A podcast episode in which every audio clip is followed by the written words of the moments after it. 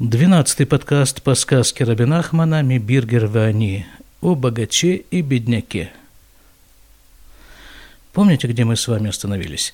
Было такое, такое было состязание между претендентами на руку одной из, да, собственно говоря, главной героини этой сказки. А героиня это не более-менее как Шхина, она же Мальхут, она же Кнессет Исраэль, она же ну, в общем, получается, когда вот эти два главных героя, то есть вот эта вот э, женщина, девушка и ее суженые в конце концов встретятся, а они встретятся в конце сказки, и женятся, вот тогда и будет, собственно говоря, окончательное избавление. Геула. А пока они еще находятся довольно далеко друг от друга. Так вот, этот самый парень, вместо того, чтобы идти к ней и добиваться ее, да, собственно, там и добиваться от особо было нечего, достаточно просто к ней прийти. Но он, он такой, мы говорили уже, он Машиах, да, в общем-то, вот этот парень Машиах. И он такой вот нежный, утонченный, деликатный, интеллигентный и наделен всеми теми качествами, которыми вот, э, которые было свойственно приписывать интеллигентному человеку. А интеллигентность, исходя из того, что говорится в этой сказке, по крайней мере, интеллигентность в ее советском понимании должна быть, ну, умеренная, как и все остальное. То есть и интеллигент, советский интеллигент, во всяком случае, вот это понятие включало в себе то, что вот я скромность, некая такая ложная скромность в самом полном смысле этого слова. Ложная скромность – то есть я слабый, я маленький, я не могу, у меня не получится, я не пойду, я буду вот здесь э, сидеть на кухне и пить чай и обсуждать э, с друзьями-интеллигентами э, мировые проблемы. Не выходя из кухни, никуда не дай бог, потому что больше, чем э, вот эта задушевная кухонная беседа, у меня все, все равно не получится.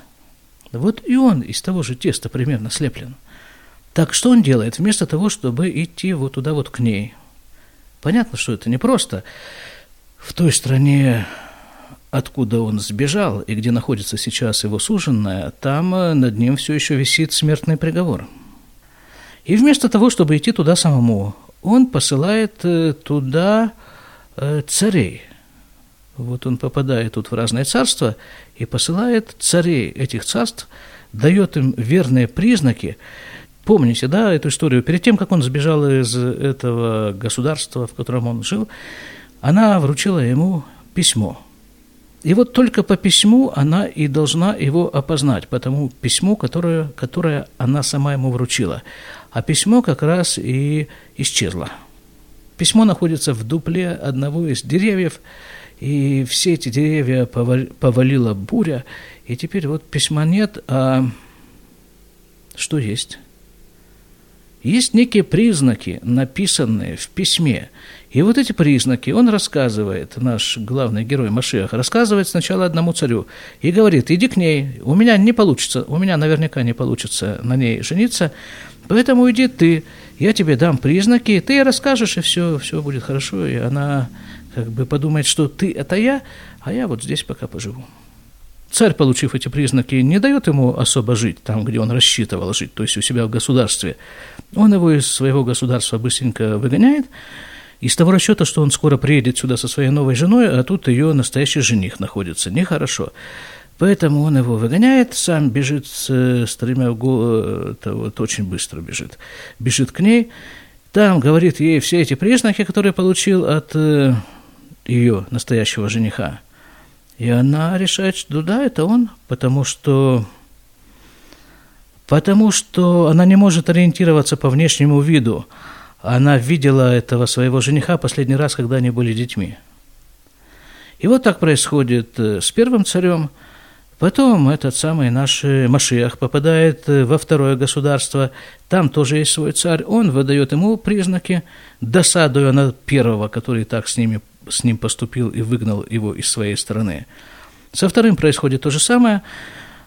Вот, и вот где-то здесь мы остановились. Вот эта бедная девушка, да, девушка совершенно бедная, потому что пришел человек, рассказал ей все признаки, И она решает, что, конечно же, да, это он. И говорит, да, вот за него я пойду замуж.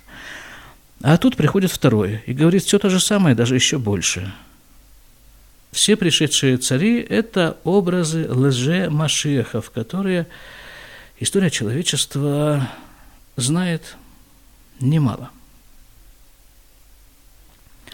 Итак, вот здесь мы остановились. Вызаем эль хашлиши и рацгам кен лишам. То есть это уже третий царь. Третий царь тоже очень быстро туда же побежал. Дегайну ликах, это яфаттор. То есть э, жениться на красавице. А девушка была такая красавица, что люди просто падали без сознания, ее увидев от такой красоты. Увалишам и приехал туда. Вейгидолю шекварьешка аншнейханан. А ему говорят, что так, парень, тут уже двое есть таких, как ты. Вышив. И вот это вот принципиальная вещь. Он отвечает, Афальпихен киешло дава шебевадаев аль. Он говорит, несмотря на это, на все, у меня есть нечто ей сказать, такое, что наверняка сработает. Мы уже проводили эту параллель с Машехом. Да? Машех сидит и интеллигентничает, пытается пить чай на кухне с друзьями. Не получается. И не потому, что друзей нет, а их таки нет, и не потому, что кухни нет, а ее таки тоже нет, а потому что, потому что его дело бежать к ней. И никто другой это вместо него сделать не может. И все время, пока он будет заниматься не своим делом, а еще точнее увиливать от исполнения своего дела, своей функции, ему будет тошно. Я правильно описываю состояние многих из нас? Мы, конечно, не машиахи, но у каждого из нас есть свое дело, от которого он старательно увиливает – и пытается заглушить всеми возможными средствами и способами голос своей души, которая, которая напоминает ему, постоянно напоминает и постоянно теребит его и толкает его, ну делай же ты уже наконец то, что тебе нужно делать. Так вот, Машех пребывает э, в состоянии поиска заварки для чая – а этот самый, а вот этот самый, да не только он, все вот эти вот трое претендентов, которые на самом-то деле лже-машехи, они на самом-то деле просто воры. Они, они как раз очень активные, очень активные, очень упрямые и очень, ну вот такие, напористые. Они бегут и говорят, несмотря на то, что уже есть претенденты, я все равно, я все равно скажу свое, и это наверняка сработает, говорит третий царь. Ваулям ло юдим кляль мипней маги нитраца ле элю ютир И никто в мире не понимал, почему почему вот эта царица, она предпочла вот этих двоих последних, которые к ней пришли, и сказала, что вот сначала она за одного выйдет замуж, потом сказала, нет-нет, этот недостоин, я вот за второго выйду замуж. И никто не понимал, в чем дело, почему там же претендентов было, видимо-невидимо. А почему она выбрала вот этих двоих? А мы-то с вами знаем. Мы же сказки читаем Раби Нахмана.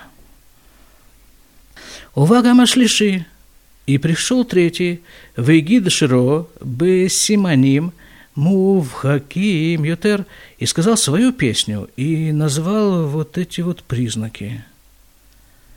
Вирактавим циюр амекомот, венифалямеот. И он не просто рассказал им все эти признаки, там же речь шла о письме, которое было потеряно. Так вот он взял и нарисовал это письмо. Конечно, это было не то письмо, и нарисовано оно было по-другому, но это уже было вещественное доказательство. И вот тут она совсем э, растерялась. אך לא יכלה לעשות דבר מחמת שגם הראשון נראה שזהו Вахарка на шини, и она ничего не могла поделать, потому что, ну, первый вроде бы тот самый, который ей и нужен, а потом второй тот самый, который ей нужен, и каждый из них единственный. Алькен Амра Шель, а тут еще третий подгребает. И опять-таки тот самый, единственный, и самые веские доказательства приносит. Аль-Кен амра шело тамин, ад шиявоу лактав яда бы ацмо. И она сказала, все, все, все, ребята, вот тут вот стоп, вот тут остановитесь, больше не надо единственных и неповторимых машехов, хватит.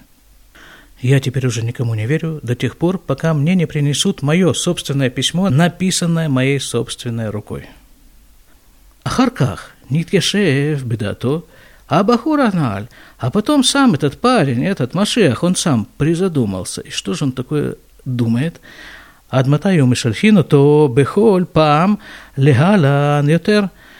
И там каждый царь отправляет его, выгоняет его из своей страны – на, сколько там мы говорили, мотаем парсаут, 200 чего, миль, скажем так.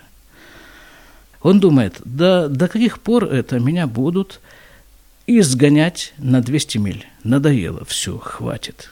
Вот это то, что ему обидно. На самом-то деле во всей этой истории он свою обиду объясняет вот таким образом. «Мне надоело быть изгнанным на 200 миль». «Алькеен и шеф отсмо». «Шиубы отсмо», я «Янех отсмо». Три раза повторяет Рабин Ахман это слово «отсмо», то есть «сам». «Лелех лишам», то есть он решил, что все, надоело, хватит, я сам туда пойду. К моей невесте, в конце концов – Ив оль гу, вая олех весовыв. Он думает, ну, я туда пойду, ну, ну может, может быть, получится, думает Машеха. И пошел. И он там, в общем-то, шел как-то, Сувев, он так не прямой дорогой шел, он там чего-то крутил, крутился по дороге Аад Шебальшам Веамар, пока он не дошел до нужного места, и сказал, «Шигу ешь лё давар. И он туда пришел и говорит, «А у меня тоже есть что сказать». Вайги, Чиро, Венатан, Одютер, Ваютер, Симаним, Муваким, Вискирота, ше Шеламадита Бехедерихат, Каюце Вазе. И он пришел и сказал свою песню, в которой привел еще более весомые доказательства. Он напомнил ей, что они, между прочим, учились в одном классе. וסיפר לה כל שהוא שלח המלאכים הנ"ל ושטמן הכתב באילן כל מה שעבר עליו, אבל היא לא השגיחה כלל על זה. и он рассказал ей все, и рассказал ей, что это он послал этих трех царей, и что он спрятал письмо в дупле, и налетела буря и повалила деревья. И все, ну чистую правду, говорит парень, а она говорит, что все, дайте мне уже отдохнуть немножко от вас, от всех. Нет, здесь это не написано в сказке насчет отдохнуть. Написано так – а Вальгило Ишгиха Кляль Альзе, она уже на это все не обращала внимания. В скобках Увы Вадай Гам Аришуним Амлахим Аналь Амру Эйзе Тамим Альмаша Эйн Баядам Актав. Написано в скобках, что наверняка и вот эти первые цари тоже придумали какое-то объяснение, почему они не принесли с собой письмо – что как бы на самом-то деле они говорят, что они настоящие, то они и есть вот тот самый он. А письма у них нет, потому что там вот что-то с ним случилось. Уля Акиру то вода и Евшар, а узнать его она наверняка не могла. Киквар авар зманрав велорацта ляжгиях от аль симаним кляль. Потому что прошло много времени, и он уже изменился – и она уже не обращала внимания на все те доказательства и приметы, которые он ей приводил. עד שהביאו לה הכתב כי גם על הראשון סברה שזהו בוודאי וכן על השני וכולי, чтобы принесли ей ее собственное письмо. Потому что насчет первого она думала, что это наверняка он, и то же самое насчет второго – и так далее. Алькен лорадста вехулли канал. И поэтому она уже ничего не хотела и так далее и тому подобное. Венитешев Бахур, Шекан и Ившаласот, Шигьот, Кляль. И понял этот парень, что нечего ему тут делать. Венитешев Ляшув, Уляхазор, Лимкому. И решил вернуться туда, к себе, на свое место, в ту самую пустыню, в которой он жил, и там он проведет остаток своих дней. Ваеолех весовев леагия ламидбар аналь. И он шел, и опять шел, как-то там кружил, и шел дальше, чтобы прийти вот в эту самую пустыню. Это, если помните, уже далеко не первое его решение провести вот в этом замечательном пустынном месте остаток своих дней. Но постоянно, так или иначе, его гонят с этого насиженного места в направлении того места, где он должен находиться. Так или иначе, но это место его выталкивает по-хорошему или не очень по-хорошему. А он вот опять туда возвращается. Так, дальше. Ну, понимаете, есть такой период. Есть период действия, а есть период ожидания. И хорошо бы их не перепутать. בתוך כך הנ"ל עברו בין כך ובין כך כמה שנים. Тем временем прошло несколько лет. Вынескам אצל הבחור הנ"ל שישב שם במדבר, и решено было, он решил так, сам с собой решил, что вот здесь он будет в этой пустыне жить. ויבלה שם ימי חייו כפי מה שערך בדעתו חיות האדם בעולם הזה נחקר בדעתו שטוב לבלות כאן מספר ימיו. И он решил там провести опять-таки, опять возвращается Рабин Ахман к этой идее, что парень решил провести там остаток дней своей жизни, потому что он понял, что ну, он как бы уже видел мир, да, видел мир до того, как э, ему присудили смертную казнь, и он сбежал. Он видел мир сейчас, уже после этих событий, и как-то так вот мир, видимо, ему не очень показался. Во всяком случае, он решил, что его место вот здесь, в пустыне, в которой он проведет остаток дней своей жизни. Это у него не получится, конечно же, забегая вперед сразу же, нужно сказать. Но вот так он время от времени решает. Вешав шам, веахаль, вехули каналь. И он сидел там и кушал, и так далее, и тому подобное. Как уже все это было описано. Ну вот опять восстановился статус, если бы я лучше знал, что такое статус-кво, я бы, наверное, этот термин употребил. Но восстановилась та ситуация, ситуация недвижимости, когда, вот, собственно, та ситуация, в которой мы с вами сейчас и пребываем. Сейчас это значит последние две тысячи лет, почти после разрушения храма. Так вот эта ситуация, когда вещи не находятся на своих местах, это есть по определению моего учителя Рава Гада галут. Что значит вещи находятся не на своих местах? И что такое вещи находятся на своих местах? Это когда третий храм находится на своем месте в Иерусалиме. Евреи находятся в Израиле, и Машех находится тоже здесь, а пока это все не произошло, мы и имеем то, что мы имеем, то есть двухтысячелетний галут, который закончится уже с Божьей помощью вот-вот. До свидания.